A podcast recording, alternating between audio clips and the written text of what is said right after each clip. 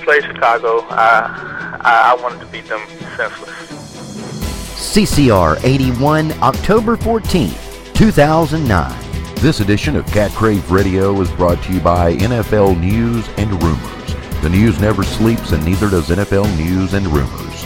No BS, no hype. NFL News and Rumors at NFLNR.com. CCR. DeAngelo Williams, 30, 25, 10, 5, touchdown! 89's in the building. Still on a mission, though. Still on a mission. Welcome to the show created and produced by fans for the fans of the Carolina Panthers. This is Cat Crave Radio. Coming up in this episode, our guest is Darren Gant of the Rock Hill Herald. The fan's perspective is provided by Nick Gilman, and we'll get the lowdown from the enemy. We also have a recap of the victory over the Redskins. Pitch left side, DeAngelo Williams has a fumble on the play. Redskins football, Haynesworth picks it up. Campbell back to pass. Flush, drops it off the Portis. It's a 10 5. Hit, touchdown. Delhomme, he takes, hands the ball to Hoover, straight up the middle. Touchdown! It was a fourth down play. 45 carried the ball. 47 recovered the ball in the end zone. By rule, the ball goes over to Washington at the one yard line. Backs in the eye. It's Portis in the end zone. Hit tackle in the end zone. Delhomme under center. Back to pass. Fires over the middle. It is intercepted. DeAngelo Hall with it to the center of the field 30. Back to the outside of the 20. 14, 10, 5 to the goal line. And he's stopped at the one yard line. First and goal. Handoff Portis up and over. Touchdown Redskins. Play action fake by Delhomme in the pocket. Loss of pass. Jeff King end zone. He's got a touchdown. Carolina Panthers. Kasay hits it, and the kick is good. Baker to punt the ball. High one. The Redskins return man gets bumped. The ball loose on the field. Dante Wesley picks it up. After reviewing the play, the ball hit the Redskins receipt, number 34 in the foot. Once again, Stewart, hands on his knee pads, back arch. Delhomme hands it to him. He's got a crease right side into the end zone. Touchdown! Delhomme yelling out the signals. Three to get it snapped. He does. Looking left, throwing left. Little slant. Steve Smith brings it in and takes it into the end zone. Landry fakes like he's going to blitz, and he does. Fake handoff. Delhomme rolling out. It's a bootleg run, Jake. 20, 25, 30. I I don't believe it. Is that legal? Did Jake actually run on a bootleg for a first down? Jake. And a little shake and bake. Panthers are going to kneel out a hard-earned 20 to 17 victory. Now, buckle your chin straps because it's time for kickoff. Here is your host for CCR, John White. Welcome to another edition of Cat Crave Radio. Thanks for making us a part of your day.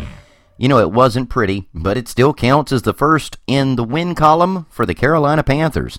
The Washington Redskins came in struggling and held a 17 to 2 advantage before the home team got their act together. The defense stepped up in this one, giving up only 74 yards rushing and 145 yards passing.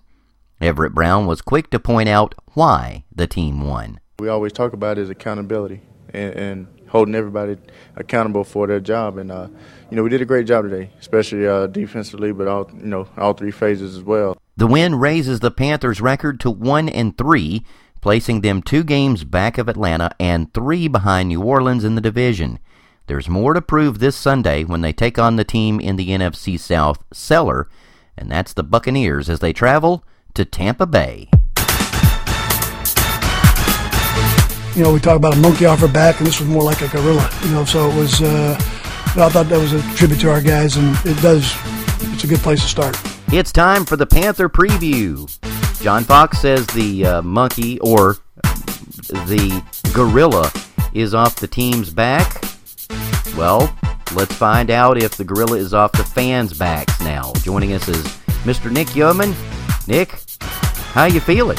I'm feeling great, John, and, and I'll answer your question. From the fan response that I've gotten uh, over on the YouTube channel, the gorilla's gone. Everything's going to be okay.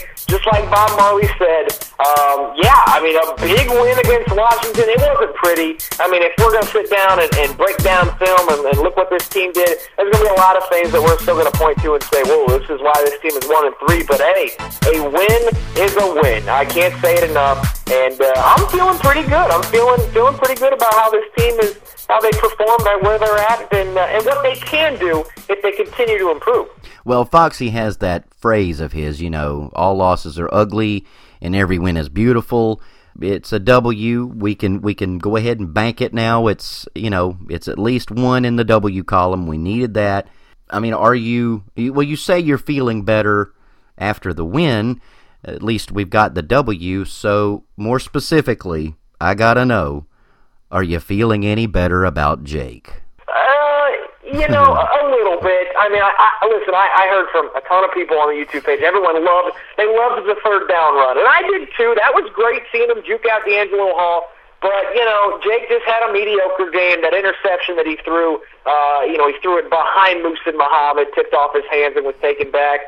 Um, so no, I'm I'm not jumping back on the Jake bandwagon. Like I, I said before, I'm I'm done. I'm never gonna sit here and say Jake Delhomme can win a Super Bowl and lead this team. Uh, he's he's just not that quarterback anymore. And, and there's still a lot of issues with this team. It was an ugly game, really pathetic on both sides of the ball. But hey, big picture, all that matters is the W. You got to have enough wins to get in the playoffs, and whether you do it ugly or whether you're blowing people out week in week out, like say the New York Giants are, you got to get those W's. So I'm feeling better just because of the win. But yeah, I mean, if we if we really look at it and really look at how the team played, there's a lot of things to still be pretty disappointed about and that need to be cleaned up.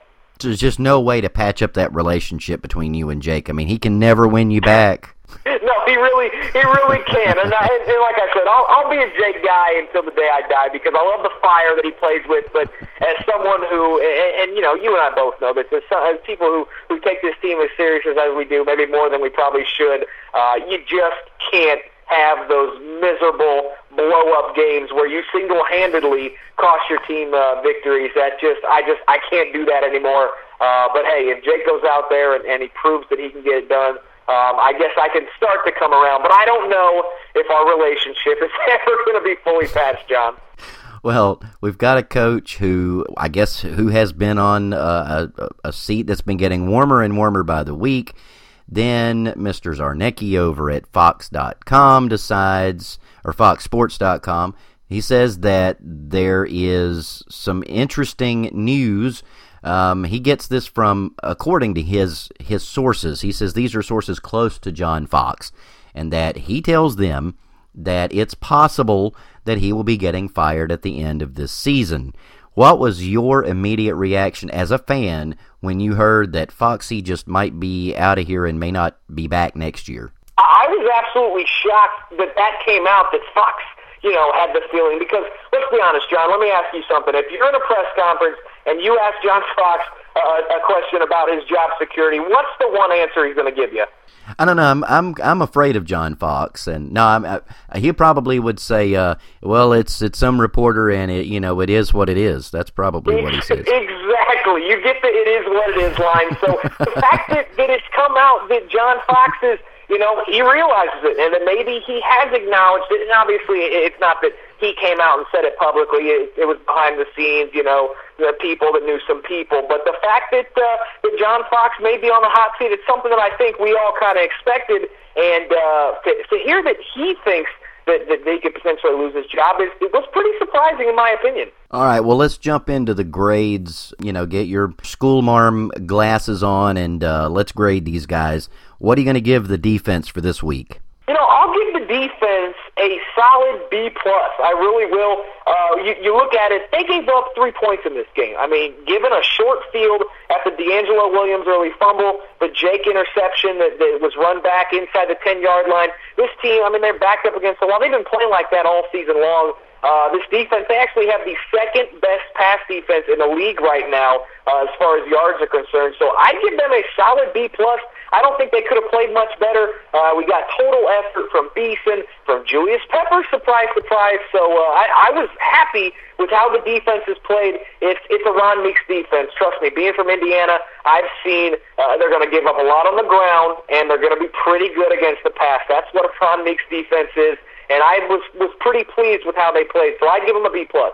All right, and now let's grade that offensive offense. Yeah, I'll give them a C minus. Uh, the turnovers early on, they really put themselves in a hole. Now, granted, they put themselves in a hole and they dug themselves right back out of it. Got some lucky breaks, uh, you know, with the uh, the controversial uh, punt call. But uh, the offense, they got it done at the end. Jake made some smart decisions. The touchdown to Jeff King, the offensive line. I still don't think they're playing anywhere near uh, to where they need to be playing, but they did open up some holes on the Jonathan Stewart touchdown run. So the offense, they might be coming around, but still not happy with where they're at. So I'll give them a C minus for the game. All right, now we're about to face a team that I guess their fan base is probably suffering more than than we are as fans of a team, and that's the Buccaneers.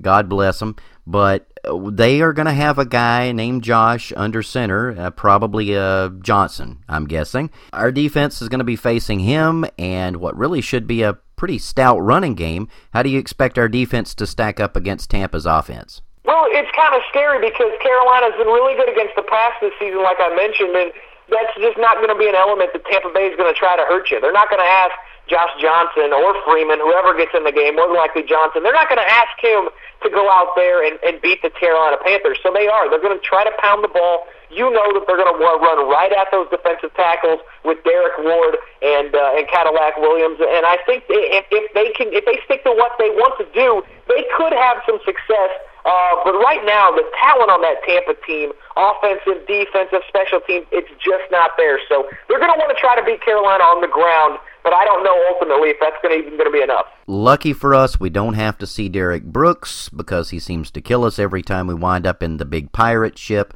So without him there, and he's not running all over the place, how will our offense take care of business against the Tampa D? Well, I, I actually think a lot of it focuses around Jake Delhomme. This running game still not where it needs to be. DeAngelo Jonathan, they're going to get their touches and I think they're going to find some success. But this Tampa defense really not very good. They've given up 12 touchdown passes this year. That's the third most in the league. So I actually think it's going to focus. Jake Delhomme needs to have a good game. Now we saw last year when Jake played at Tampa. At Tampa was miserable. Played pretty darn good on the Monday night game at home. So I think it focuses a lot around Jake Delhomme.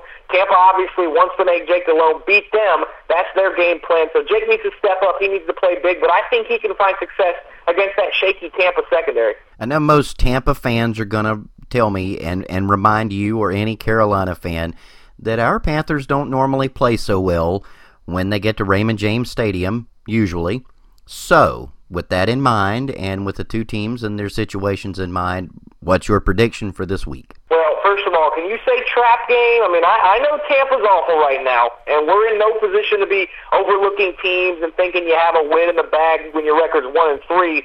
Uh, but I'm just a little worried. In reality, when Carolina plays like they can, uh, in the way they should, they should win this game by 21 points. I really feel that way. But I expect this game to be a lot closer than most of the giddy Panther fans are telling me. I mean, I know a lot of people are just so psyched about one win over Washington that they're ready to, to crown this team a, a contender once again. But I'm not quite sure. I'm not there yet. Uh, I think the running game gets it going. I think Jake, as long as he manages the football and doesn't have one of those bad Jake games, I think the Panthers win. I think the final score, I think you're looking at something like 31-20. But as you mentioned, it's never easy to go into Raymond James Stadium. But right now, that Tampa team just doesn't have the talent. I don't think Raheem Morris is really a great coach yet. I don't know. I don't know if he really ever will be. There's some quotes that I've heard from him that are just really shaky. I don't know where this Tampa team's at right now or where they're headed. And I think the Panthers are going to pick up the win this Sunday, John. And this has become a weekly thing. I I wish it didn't have to be, honestly.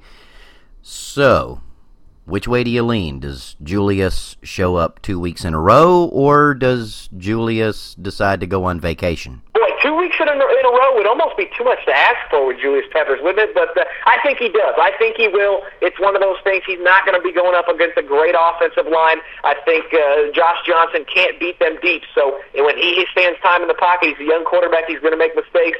Julius may be in position to pick up another sack. So if I had to, John, I think I'm going to lean towards Julius Peppers earning that million dollars this week. Well, shh, just don't tell him that uh, Orlando is just down the road. That's true. That's true. We don't want him down there having a good time relaxing. Well, can we talk you into sticking around again for a boomer bust and maybe a pick 'em? Absolutely Absolutely, John. I'd love to. Coming up, we'll check in with the enemy. But in just a moment, it's our conversation with Darren Gant. Stick with us. It's not over. CCR will return in a moment. All star fans, all star content. Fansided.com is a sports network where diehard fans dish out nonstop sports news and views. Come after me! I'm a man! I'm 40! Fandom has no offseason, and neither do we. We talking about practice. Not a game, not a game, not a game. We talking about practice. Not a game, not a game, not a game. Fansided.com, the number one pro sports blog network on the internet.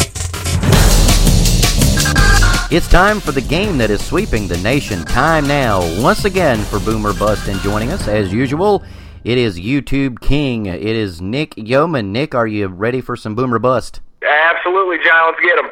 Let's start you off with Joe Flacco versus the Vikings. Well, the weakness on this Minnesota defense is the passing game, but Joe Flacco really hasn't played well in his last two outings against New England, where he wasn't very accurate, against Cincinnati, where he threw more picks than touchdowns. Uh, Baltimore lost both of those games, so they need Flacco to play well, but I just don't see it. So I'm going to say bust against Minnesota. Cedric Benson versus the Texans. What a what a season Cedric Benson's having. A big reason the Bengals are four and one is the fact that he is leading the league in touchdowns. He's revitalized his career. He'll be running against a Houston team that is giving up 140 yards per game so far this season. So expect Benson to be a boom and lead the Bengals towards another victory. Aaron Rodgers versus the Lions. But much like last season, Aaron Rodgers has been efficient, six touchdowns, just one interception, but his team is just average, two and two record this season. The secondary that Rodgers is facing this Sunday in the Detroit Lions is 27th in the league, though, against the pass. So Rodgers should be a boom and have a big day. Brandon Jacobs versus the Saints. We saw last week that Ahmad Bradshaw was the New York running back that had the big day running the ball instead of Jacobs, and I expect that to continue this week. The Saints seventh in the league against the run, and if I had to be, if I had to pick a giant running back to play well, I'd pick Bradshaw, not Jacobs. So I'm going to say bust again. T.O. versus the Jets. Oh, this one's easy. The Jets have a pretty stout defense when it comes to defending the pass, and T.O. is struggling way too much for me to pick him to break out and play big. So I'll say T.O.'s a bust. Drew Brees versus the Giants. Oh, what a matchup this is. It, it's time to find out how good Drew Brees and this New Orleans offense really is. I just can't, I can't find it. I don't see him finding success, though. The, the defense the Giants have is the best unit in the league. Against the pass, against the run, it doesn't matter. They are so stout. Brees is going to have a hard time finding his receivers, let alone staying off his back from all the sacks that he's going to see. So I think Drew Brees is a bust. Whoever is playing quarterback, I guess Josh Johnson versus the Panthers. Well, it won't matter who's the quarterback for the Buccaneers this Sunday. It is not going to be easy to produce against the Panthers. Like I said, I was shocked to see that Carolina is actually second in the league against the pass so far this season. So don't expect much from Josh Johnson, Josh Freeman, uh, Bruce Gradkowski, Jeff Garcia, whoever's at quarterback. I think put Vinny Testaverde here back there. It won't matter. They're going to be a bust. DeAngelo Williams versus the Bucks. So this has to be a breakout weekend for DeAngelo. Tampa is in the bottom five with the Panthers against the run. So the 28th ranked rushing defense will try and stop D. Will, who is uncharacteristically 28th in the league in rushing. I expect that to change with DeAngelo having a big day and being a boom on Sunday. Derrick Ward versus the Panthers. Well, I mentioned that the Panthers' rushing defense was in the bottom five with Tampa's. They're actually 30th out of 32 teams. And if they were trying to stop any team other than the Tampa Bay Bucks who cannot run the football, I'd say boom. But Derrick Ward just hasn't gotten things off the ground. He hasn't gotten things rolling, so I think he'll be a bust this weekend. Despite your relationship with him, I'll have to ask anyway. Jake Delhomme versus the Bucks. John, I, I can't believe I'm doing this, but I actually think Jake will be a boom this weekend. The Tampa Bay Buccaneers, they've given up 12 passing touchdowns. That's third most in the league. And as long as Jake doesn't wake up feeling like he should throw to the wrong team, I truly feel that he's going to have a big game. I'm going to say boom. Oh wow, maybe Jon and Kate are going to get back together too. Well, that that's good news. oh come on now. well, thanks for playing the game with us once again, Nick. All right, I appreciate it, John. Have a good one. We're going to do it again. We're going to play millionaire. Today, it's how to become a millionaire in only one week. Our contestant is Julius Peppers. Julius, let's take a look at your performance versus the Washington Redskins. Julius, you played the bigger part of the game. The defense really did step up in this one. For the game, the unit gave up 15 first downs, 74 yards rushing, and 145 yards passing. And now checking your stat line. After the pep talk you received from John Beason, we have you down here for four tackles, one assist on a safety, no forced fumbles, unfortunately, and no fumble recoveries, but you did have two sacks for a grand total of $125,000 per tackle and $250,000 per sack. He's won a million dollars! We'll see you back here next week after your trip to Tampa, Florida, Julius, when we play another round of Who Wants to Be a Millionaire?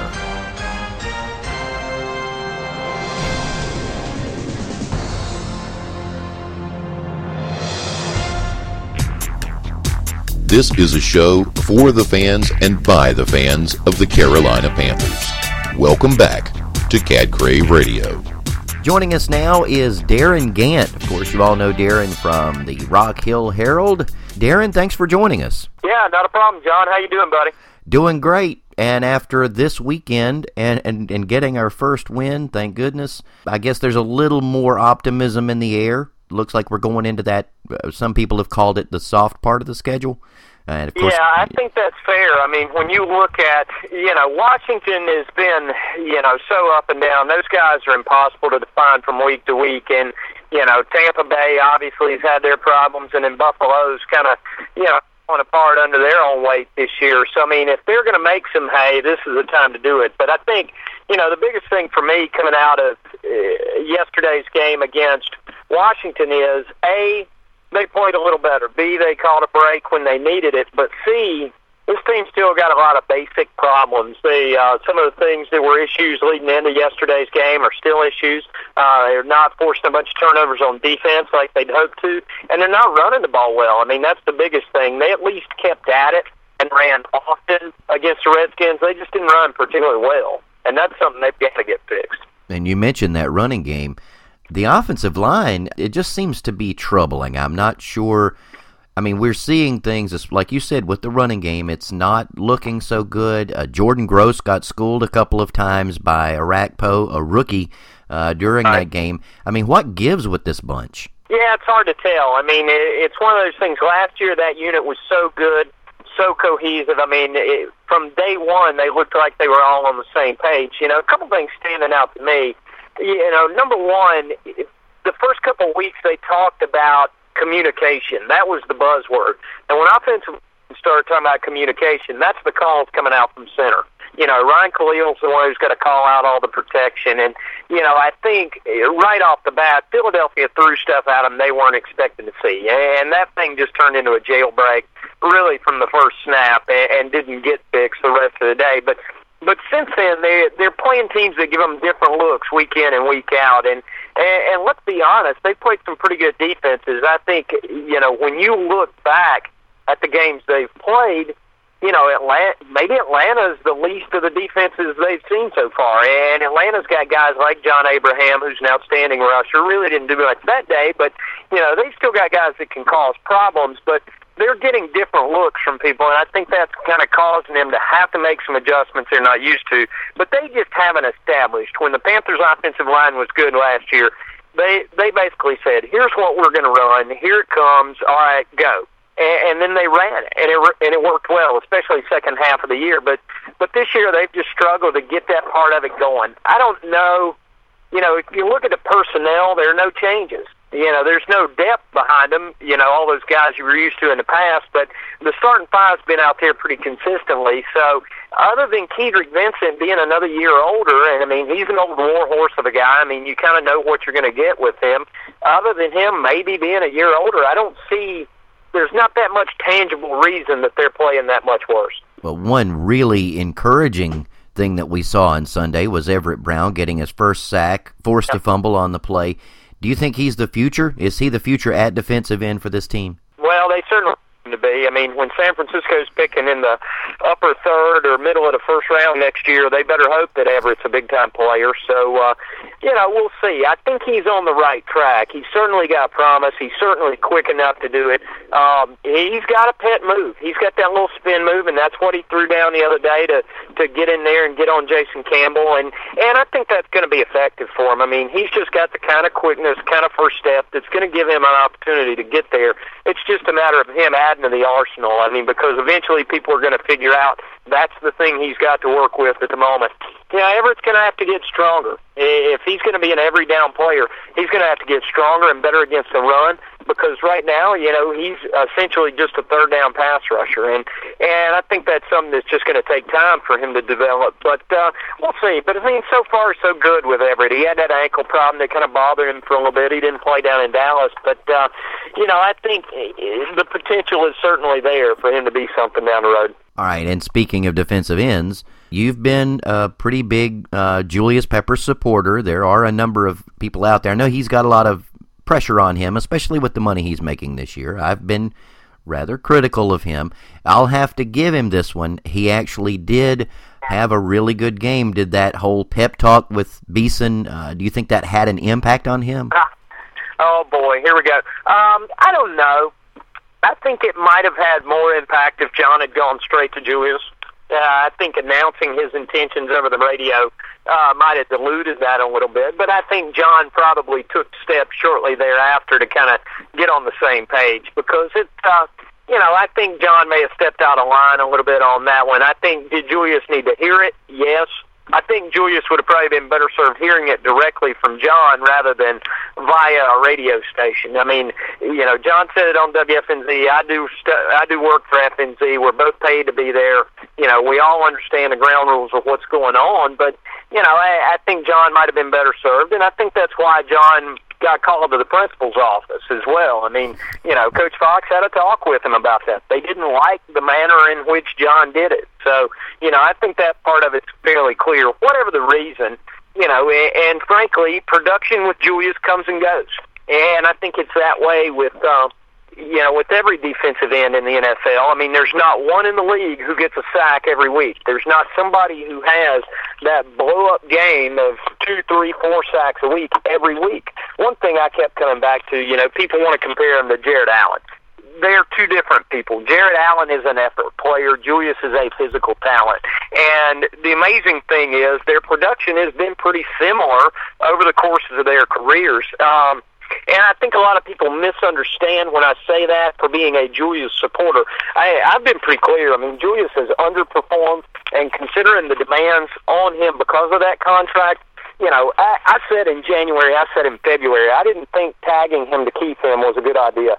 Primarily because when Julius said he didn't want to be here, I believed him, and and I just thought it was going to be a tough thing to make work because of the million dollars a week, you know, people are always going to say you didn't get your money's worth this week. Well, yeah, you got your money's worth against uh, against the Redskins. I'll say that about Julius, but we'll see how he follows it up. I think on the whole, they're certainly better having him than not having him.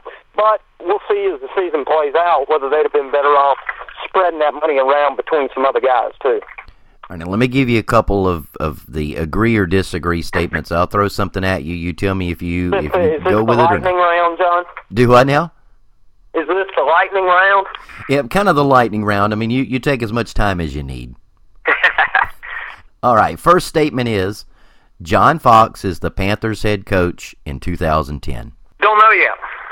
That has everything to do with how the rest of this season plays out. I mean, Lord knows if they bounce back and go on a big run and win seven or eight games in a row, and you know somehow find themselves in the playoffs. I don't see how you could fire him then. But you know, if they go seven and nine again, you know, as their pattern's been in the past, I'm not sure. Uh, you know, there was a report on FoxSports.com. John Zarnecki wrote the other day that Fox is telling friends and acquaintances you know, that he expects to be fired. John shot that one down after the game, you know, said he would tell his friends he should get a extension. And he was kind of being glib about it. But I think the reality is, you know, coaches have shelf lives.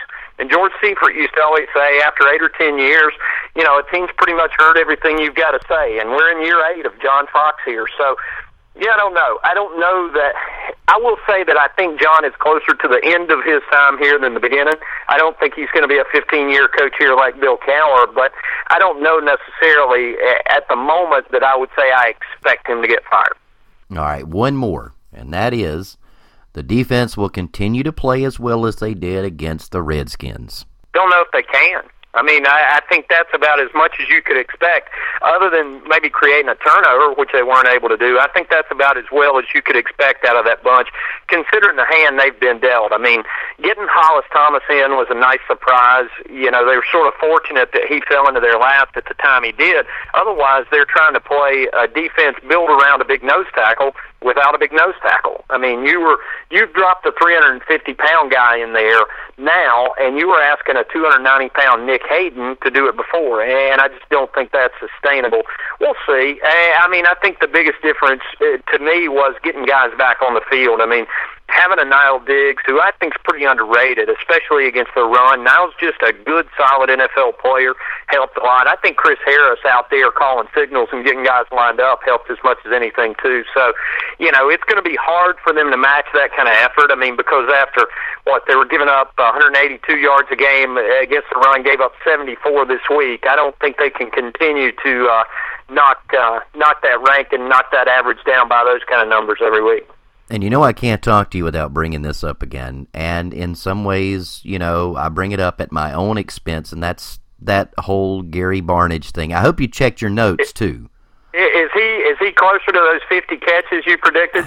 You know, I mean, the guy doesn't have a reception. I'm hoping he comes up with that many tackles on special teams. That's about all I've got to hang my hat on now. You know. That's that's where Gary's contributing the most right now. You know, it's interesting for all the you know, for all that he saw when you you and I were talking about that down in Spartanburg, John, uh, for all that promise he showed, it's just not happening on the field. And I think a lot of it is, you know, where Gary's behind, where Gary is not going to get ahead of Jeff King. I don't know is as a blocker. I mean, Jeff King is a he's not the downfield threat. He's not the flashy runner that Gary is. He's not going to be able to, you know, make as many big plays in the passing game. But Jeff, they know where he's going to be on every snap, and I think that's you know, kind of his edge. And as a pure pass catcher, Dante Rosario can kind of do some things. Gary can as well. So, you know, I think they would probably look at it and say between the three of them, they like the situation. But uh, boy, Gary, for uh, getting all that work with the starters in training camp, sure hasn't delivered on it so far. Well, let's hope he does, because that Lord knows I've lost that bet already. But that's all right. I'm looking forward to that lunch in Spartanburg next year, John. Isn't that what you owe me? I guess we never really bet anything, but I suppose that's what I owe you now. Yeah, we'll figure something out. I ain't worried about that. All right, Darin. Again, we appreciate you being with us this week. Anytime, John. Anytime. Cat Crave Radio. Hear it weekly. Subscribe at iTunes or visit our archive at catcrave.com. Hi, this is Carl Edwards here for RADD, the entertainment industry's voice for road safety. You want to make a difference? It's simple. Be responsible. Plan ahead. Designate before you celebrate. Friends don't let friends drive drunk.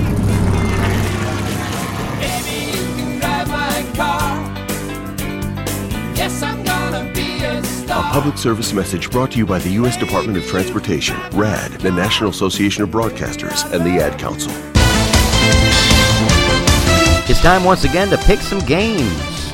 Joining us is Nick Yeoman. Last week, Nick was 9 up and 5 down, and for the season, he is a grand total of 54 and 22. Nick, are you ready to pick some games? Yeah, let's go ahead and run through these, John. We'll start you off with the matchup of Rams Jaguars. Boy, that's a, that's a heck of a matchup right there. yeah, the St. Louis Rams may be one of the worst, if not the worst team in professional football. But I think that they noticed that this is one of the few games against Jacksonville that they can win. And considering Jacksonville, they're coming off a 41 nothing beat down loss to Seattle. I think St. Louis takes advantage, and for the first and probably last time all season, give me the Rams for the win. Ravens and Vikings. Uh, you know, the Vikings are playing really good football right now, and considering Baltimore has lost two straight, kind of come back to the pack, this game's in the Dome up north in Minnesota, I got to take Brett Favre. He's going to keep the magic alive and pick up another victory for the Vikes. Lions and Packers. Once again, I think home field advantage could play a major role in this game. The Lions, they're getting better. You know, they beat the Redskins. They really pushed the Pittsburgh Steelers to a close game. I don't know if they have enough talent to beat the Packers, but they're good enough to hang with them, maybe scare them a little bit. I just don't think they're going to be able to outscore Green Bay. Texans and Bengals. You realize that Cincinnati is just a lucky pass from Orton to Stokley away from being a perfect 5 and 0. I mean, it's absolutely unbelievable. When Carson Palmer is healthy, this is a very good team. And right now, they are too balanced on both sides of the ball for the Houston Texans to sneak up on them. So the pick is Cincy. Browns and Steelers. Well, I know Cleveland. They're the hot team after winning that uh, elusive, incredible battle between them and Buffalo. Uh, but Derek Anderson, only two completed passes. He might complete even fewer than that against the Steelers. Give me Pittsburgh at home in the Iron City. Chiefs and Redskins. Well, you know, last week the Redskins blew a lead on the road and lost, so playing at home should help them. As for Kansas City, they lost a heartbreaker in overtime at home, so playing on road this week should hurt them. With that being said, I got to pick the Redskins this Sunday for the win. Giants and Saints. This is easily the game of the week, the matchup I've been waiting to see. I can't wait to see if is the Saints defense versus the Giants offense. That, in my opinion, is where, is where this game's going to be won. That Saints defense, they force a lot of turnovers, but the Giants wide receivers really playing well. I expect them to have the edge there and ultimately move on as the undefeated team. Cardinals and Seahawks. Well, this is a pretty intriguing matchup as well. Arizona seems to be right on that edge of turning it into a darn good season, darn good football team, and Seattle is coming off that easy win over Jacksonville. But I think the Cardinals just a little too much on offense for Seattle to handle. So give me Arizona. Eagles and Raiders. Well, this is your weekly shoe-in easy pick of the week. The Eagles are clicking, and the Raiders are just god awful. Philly, Philly has to travel all the way out to Oakland, which may be the only interesting dynamic there is about this game. Uh, but the Eagles should win and win big. Bills and Jets you know, Mark Sanchez and the Jets, they've kind of come back to the pack. They've come back to earth after the two straight losses to the Saints and the Dolphins. And what better way to bounce back than playing the troubled Buffalo Bills? Give me the Jets. Fairly easy win at home in the Meadowlands. Titans and Patriots. You know, boy, when it rains, it pours for Tennessee. Uh, I mean, last week Indianapolis showed even more flaws in Jeff Fisher's team, dropped them to 0 and 5. Now they got to travel to New England, where the Patriots should drop them to 0 and 6. I think it's time to throw in Vince Young, let him run some sort of wildcat formation because this season is over for Tennessee. Getting Brady and the Pats on Sunday. Bears and Falcons another fantastic matchup on Sunday night that gives us a rematch of the thriller that we saw between these two squads last year. Atlanta was very impressive last week in their win over San Francisco, and if that Falcon defense shows up against the Bears, I think they win and move a little bit closer to the Saints in the South. Broncos and Chargers. Week after week, I want to pick against the Denver Broncos, and week after week, they just keep proving everybody wrong. It's tough to play in San Diego, and Philip Rivers and his boys are going to be fired up, but they're also a banged up football team. I think they're just a, a little too injury prone right now at some key positions on that offensive line. So I'm going to take Denver Broncos at home. And I know we talked about this earlier, but Panthers and Bucks. Well, like I you got to be careful. It could be a potential trap game, but I just think talent-wise, the Panthers outclass Tampa Bay. The Buccaneers are a mess, and even more of a mess than we consider the Panthers right now. Uh, the Panthers have their one win. Tampa Bay still searching, and I think they will still be searching after this game. Like I said, I like the Panthers. We'll continue to keep score for you, Nick, and we appreciate you picking the games for us. Hey, John, it's been good. Have a good week. If you have questions or comments, you can send them to us at catcraveradio at gmail.com. Again, that's catcraveradio at gmail.com. Back to more CCR. Welcome back to the show. I am your host, John White. Hey, we've added a new method for you to stay in touch with us. You can now call us on the Cat Crave Radio hotline. Call us at 206 350 9673 and leave us a message. We'd like to hear your thoughts on the team or on the show. It doesn't matter if it's good, bad, or indifferent. It really doesn't matter. We want to know what's on your mind. Call us at 206 350 9673. Hello. Hello. Hello.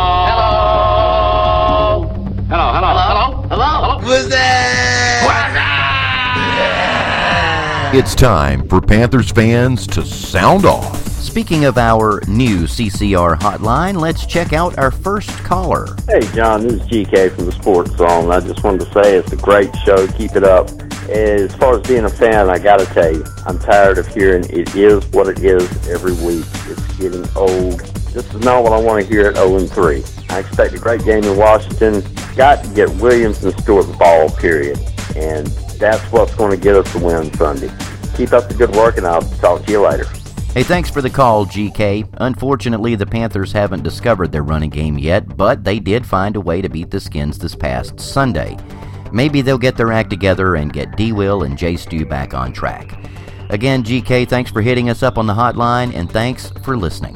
Hey, if you want to sound off with us, give us a shout on the CCR hotline at 206 350 9673. Again, that's 206 350 9673. Keep your friends close, but your enemies close. Johnson under center. He will play action. Look to the left. He's got a man firing, and it's caught. Touchdown! It's Antonio Bryant. Josh Johnson's first career touchdown. It's time to check in with our enemy. We know all about the Tampa Bay Buccaneers, and we've heard from our friend, or rather our enemy, Mr. Dustin Staggers a number of times. Dustin is the lead writer for thepewterplank.com. Dustin, thanks for joining us. Pleasure as always. Well, Dustin, how long could we go on about the rough seasons both of our teams are having? You guys are making a lot of changes, new and young head coach, and now a new quarterback under center in Josh Johnson. Let's talk about that Bucks offense. How would you expect them with this second year quarterback to attack the Carolina defense? What I personally would expect and what we'll probably see on the field are two different things. Um, you know, Johnson threw the ball 50 times yesterday, which you would think for a guy, you know, a second year guy coming into the league with the offensive line that we have, with the stable of running backs we have, that that wouldn't be the way we'd want to kind of throw the young guy to the fire. What I what I'll expect is we seem like a team that drops back and likes to try to throw the ball on first down instead of using our team strength. So you'll probably see upwards of 40 throws again on Sunday. Well, and there's there's some weakness. I think that is a, an area that a lot of people have tried to attack with with the Panthers, and that is their secondary. Uh, of course, we've got Harris back now, so you I mean there is a chance that you guys could attack them. Looking at your defense now, speaking of defenses, lots of changes there. This off season, this past year has been uh, very eventful with the Buccaneers, especially with Derrick Brooks leaving. Your defense and Barrett Ruud, uh, Gaines Adams, that bunch. How would you expect them to attack the Carolina Panthers offense? I mean, with with Jake struggles early, you would think we're going to try to stack the line a little bit, but through five games, the Bucks have been beaten twice, at least twice every game on a, on a plus thirty yard play that went for a touchdown. So there, there's a good chance you're going to see Steve Smith breaking a long one off from Jake Delhomme, re- renewing some of that old uh, that old friendship and love between the two of them. So you expect him to get past, uh, say, Aqib Talib? You expect him to take care of Steve Smith, or would somebody else jump in? I would imagine uh, the majority of the game Talib will be on Steve Smith. Um, and Talib, he, you know, he's gotten burned a couple times. We're trying to play a little more gambling style defense. Um, he's also had some games where he showed what kind of cover corner, especially what kind of cover corner picking the ball off that he can be.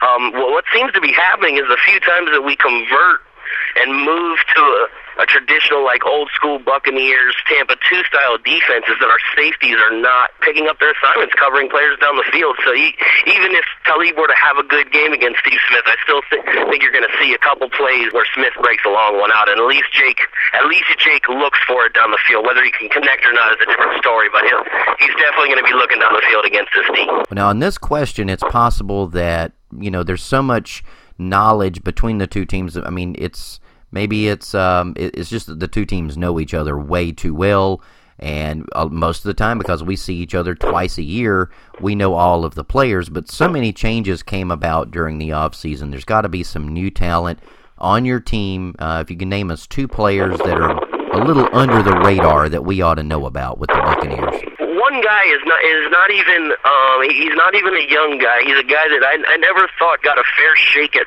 playing time in Kansas City. Um, he he had a nice coming out day for the Bucks yesterday. Yesterday, Jimmy Wilkerson.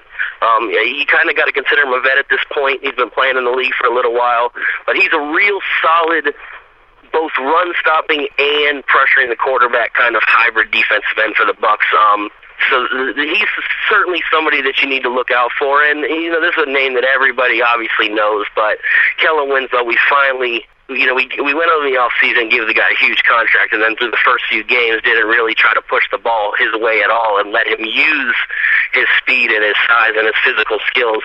I think yesterday he had 108 yards receiving, and I think he got targeted around 13 or 14 times, and ended up with nine catches. So he's certainly somebody that. uh Jon Beason's going to be looking out for all day. Tell us about the the Buccaneers and any injuries that they may come into this game with. Well, it seems like Jeff Faine is every week on the verge of playing. So we we could we could end up starting Faine back in, in the starting lineup this week.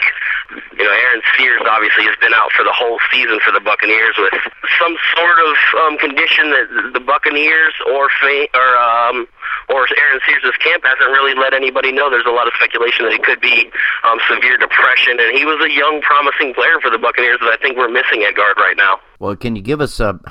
I know this is tough. It would be tough for me too. But I was going to say, if you give us a prediction for the game, um, I mean, how are you feeling about this one? I've spoken to a lot of people about this. You know, from the beginning, from training camp through five weeks now, and I see a lot of issues with the management and the coaching of the Buccaneers. And while this is a rivalry game, we are at home where traditionally before the season we're, we're a pretty tough team to beat at Ray J. Um, I still think your coaching and right now, even with early season struggles, your personnel is is better suited than the Buccaneers right now. And I, I'm predicting a Panthers victory. I hate doing that's that's hard to do. That hurts. Um, but I see you guys winning a low scoring kind of ugly game, 21 to 14. Well, I know things are a little down right there, and we've been pretty down this year too. But I never expected that. It's you know I never uh, you know I've all I've always been a a realist, but a realist who for the Buccaneers always uh, you know is looking at the best things in the team. And right now I'm seeing so few of them that it's hard to predict it's hard to predict wins right now. It's and, and that hurts personally, and you know, for the future of the team that I love. Well, and there's that gray area, you know, between realism and pessimism. So I think, you know, fans for both teams are right now trying to either ride the fence or figure out which they are. I, I definitely agree with you there. But Dustin, we appreciate you being with us again. Uh, Dustin Staggers, lead writer over at thepewterplank.com. Dustin, thanks for uh, taking time to talk to us. Thanks, John. Appreciate it. Which brings me to the point at which I'm supposed to throw out a prediction. Well, let's see. Tampa Bay is struggling like few other teams. Carolina had to work their tails off to pull out a win versus a Washington team that has looked about as bad as it gets. Shoot, they're responsible for giving Detroit their first win since the Bush administration. How do you make sense of that? Well, I'm not sure it's possible. Dustin is right in that this game will be played in the Big Pirate Ship, which is not the Panthers' favorite locale. But if Pepper shows up and if the defense is on their game, this one shouldn't even be close. That's Josh Johnson lining up at quarterback, isn't it? And frankly, that's Raheem Morris with the headset on his skull over there on the sidelines, I think. If Jake can't outplay Johnson and if John Fox can't outcoach Morris, we're in absolutely enormous trouble. My prediction Carolina 30, Tampa Bay 17. Last week, I groveled. Well, this week, I had to go to the uh, thesaurus to get myself a new word or something. So, after my search, I'll call it um, imploring. No, no, wait. I'll beseech you to nominate our little show for an award. The annual podcast awards are taking nominations. Please log on to podcastawards.com and nominate Cat Crave Radio for Sports Podcast of the Year. Nominate only once, or they'll throw out your entry, okay? I want to thank Darin Gantt for being with us once again. Check him out at the Rock Hill Herald. My thanks to Dustin Staggers for hanging out with us. Dustin's material can be found online at thepewterplank.com. And as always, our appreciation to Nick Yeoman for his efforts on the show this week. Be sure to log on to youtube.com and look him up by searching for Big Nick 2700. And don't forget to subscribe to us on iTunes. And of course, while you're there, leave us a little review love if you would. I'm John White. Thanks again for listening. We hope to be back inside of your listening device once again next week with another edition of Cat Crave Radio. In a world dominated by media giants and conglomerates, there is a little show that dares to reach for greatness. And we promise to keep reaching as long as there's someone listening. Never fear, CCR will return. Your Panthers crew will return in one week with another assault on the World Wide Web. All material copyright 2009, Cat Crave Radio. Stand and cheer for the Panthers in our grand old day. Nothing could be finer than to be in Carolina for a Panther football game.